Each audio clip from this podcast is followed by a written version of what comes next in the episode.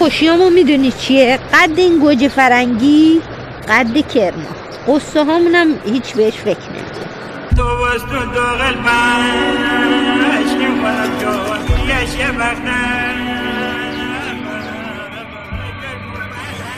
آفرین ولی تو خوشگل تر قشنگ تر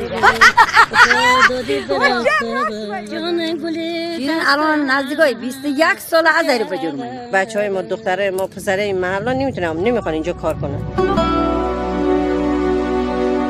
بهیادی ازم کی نه چیه باتش هیجان زده نشه آره تو الان هیجان هیجان چی نداری. تو این تیکه 208 رقم کاشتیم. مال خودمون. Alors, Brigitte, tu peux venir boire un tisane اصلا دوست نداشتم خارج بمونم. چون آسمونش آبی نبود. خاکش وقتی بارون میامد اصلا بوی خاک اینجا رو نمی‌داد. مکسی کرد و بعد تکرار کرد. نترسی ها. دارم میرم.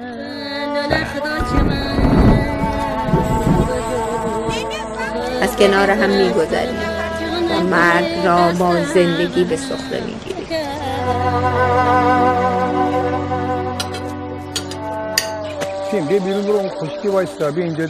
آرزوهای دورم مثل ابرها بر فراز کوهها بودند. پله پله کوهها را بالا می‌رفتم. اما آنچه که مهم بود تنها رسیدن نبود. صد و هیوده تا دونه داشتم تا صد و سی و هفت. خب یعنی خوبه دیگه. نسل آینده هم باید به نظرم کشاورزی کنه دیگه. هنوز همه برش دوست دارن دیگه فکر می‌کنم. همینه.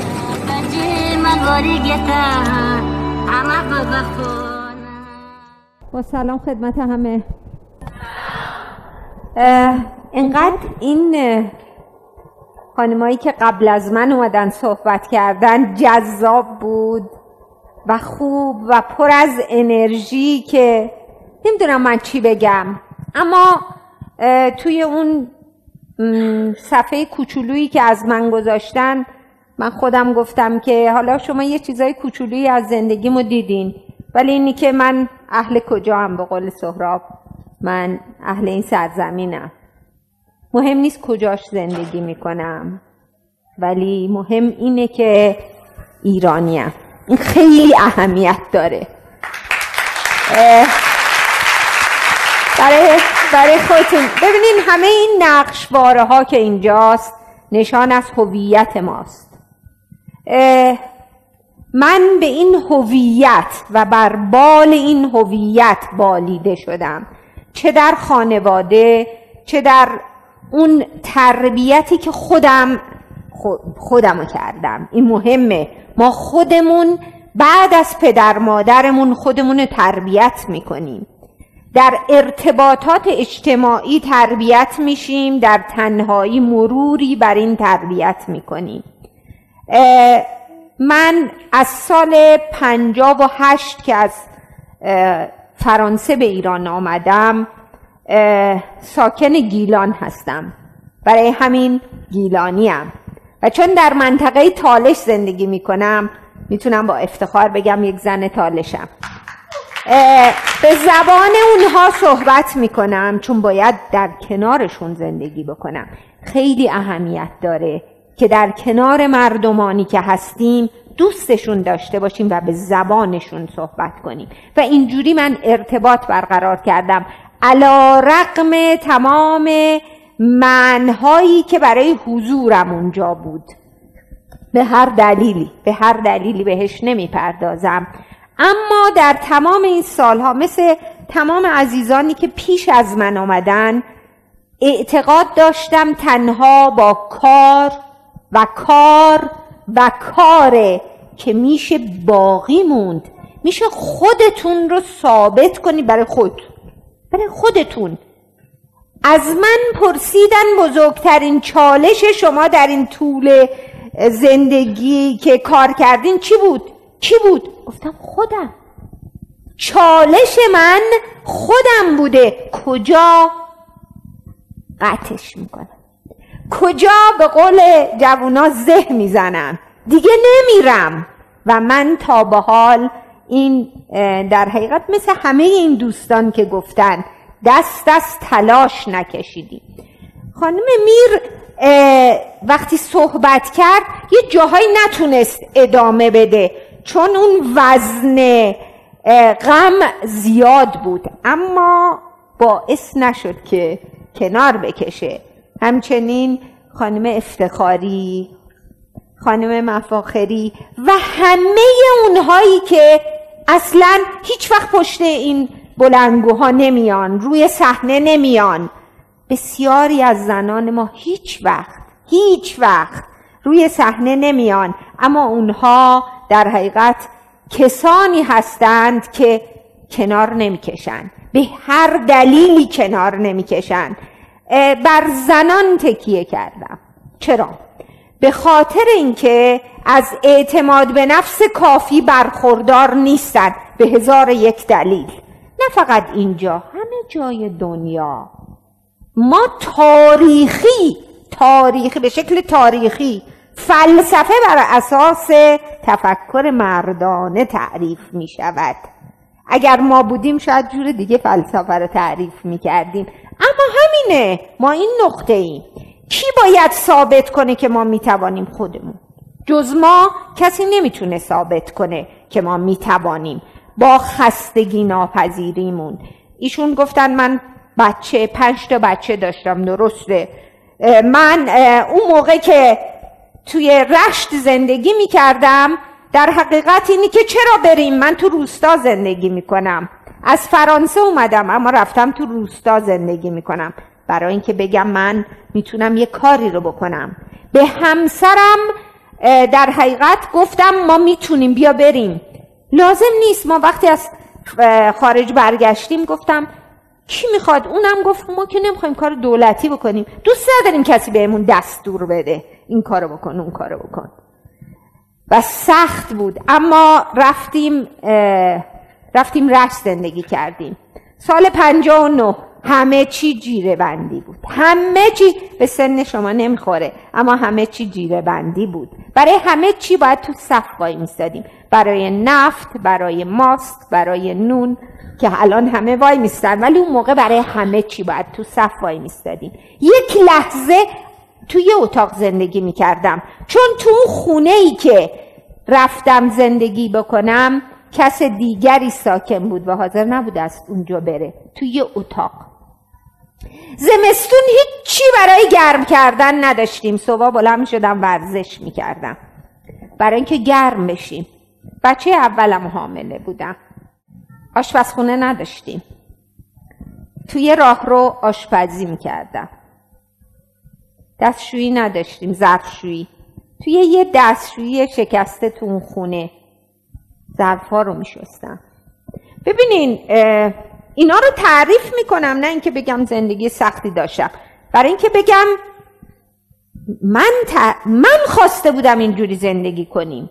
برای اینکه بریم اونجا و زمینی رو که پدر شوهر من سالها به عنوان بزرگ منطقه اولین مهندس کشاورزی غرب گیلان آباد کرده بود و دیگه دوست نداشت. کاری اونجا بکنه ما گفتیم بر میگردیم و اونجا رو دوباره به دست می‌گیریم. هیچ کدوممون هم کشاورزی نخونده بودیم نه من نه همسرم. هیچ کدوممون. تحصیلاتمون مرتبط نبود. ولی کیه که نتونه یک کاری رو بکنه؟ خب ما رفتیم دانشگاه درس خوندیم. اینقدر می‌تونیم بریم کتابا رو. ایشون کتابای کامپیوتر خوند ما رفتیم کتاب کشاورزی خوندیم. اون موقع هم این دگمه ها نبود بزنیم اطلاعات کسب بکنیم. بعد میخوندیم و خوندیم و تجربه کسب کردیم و رفتیم سر زمین و خودمون کار کردیم. من همپای کارگران مرد و زنم توی مزرعه کار کردم. بچه هامی که دنیا آوردم یه سالایی یه وقفه هایی توی رفته آمدم شد. اما از اون موقعی که به همسرم گفتم من کنار تو. هر کاری باشه اونجا انجام میدم. پنج صبح از رشت حرکت می‌کردم. ماشین نداشتیم. توی روستایی که ما زندگی می‌کردیم آب آشامیدنی آب از چاه میکشیدیم برق نداشتیم یه دونه اتاق داشتیم. بخاریمون هیزومی بود. اونجوری زندگی می‌کردیم تو این رفت آمده. من پنج صبح از رش حرکت می‌کردم میآمدم شیش می‌رسیدم به روستامون بعد می‌رفتم یه روستای دیگه زنای کارگر بر میداشتم می‌رفتم سر مزرعه غذا چون یخچال نداشتیم قالبای یخو میخریدیم میذاشتیم یه جایی که بتونیم گوشت یا چیزی رو که براشون می‌خوایم غذا درست کنیم تو اونجا خراب نشه. و همه این کارا تا هفته بعد از ظهر سر مزرعه بودم بر میگشتم رشت چون بچه هم توی رشت بودن.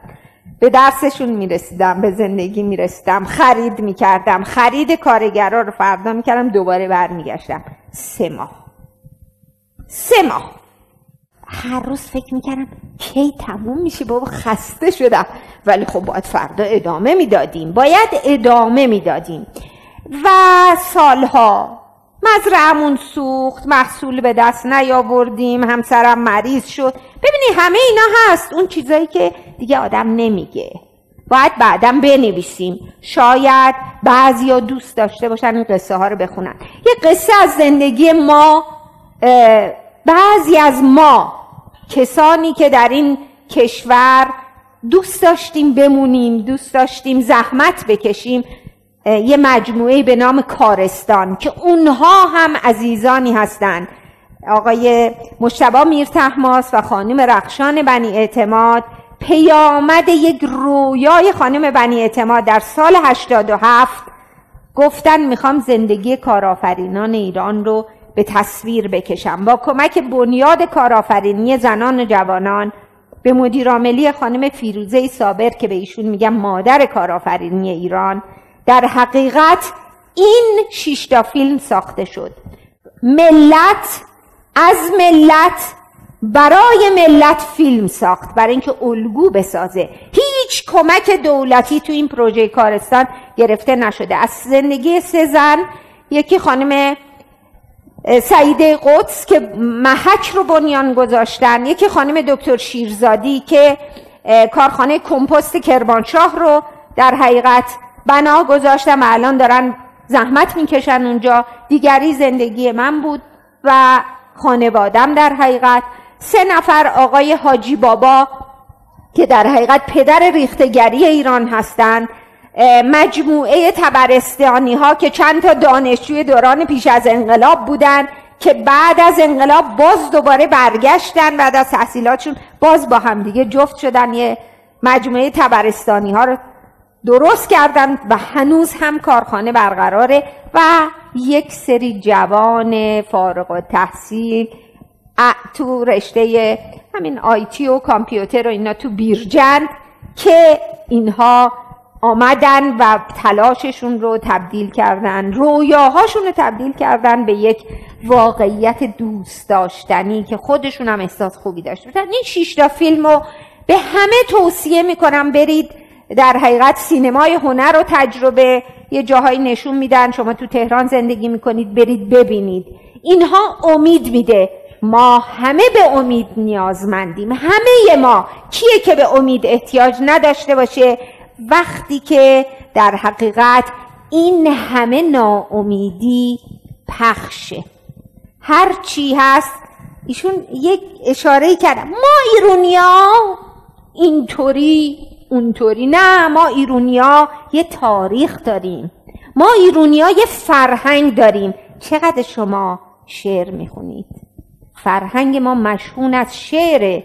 ما بلندترین قله شعر جهان رو با شاعرانی مثل مولانا مثل حافظ مثل سعدی فتح کردیم. هیچ ملتی به زیبایی ما و به شاعرانگی ما شعر نمیگه و زندگی نکرده. اما تاریخ چقدر تاریخ بلدیم چرا اینجاییم؟ چرا اینجا وایستادیم الان تو این لحظه تاریخی تو این جهان پر از جنگ. ما هنوز کشورمون تجزیه نشده. ما هنوز هنوز در امنیتیم. نه این حکومت نه هیچ حکومت. بحث بر سر این نیست. ما چرا اینجا هستیم؟ به خاطر تاریخ. به خاطر ما همه شاخه های یک درخت تنومندیم. ریشه های بلندی در تاریخ این سرزمین داریم.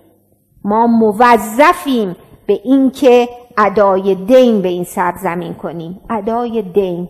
و اگر بمانیم و اگر هر کاری برای این سرزمین بکنیم کم است و کم است و ادای دین هنوز هنوز هنوز نکردیم.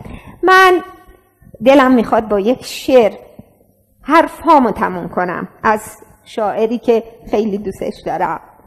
و زبان ما رو در امروز امروز روز به خوبی بیان می‌کنه. بر شانه من کبوتری است که از دهان تو آب می‌خورد.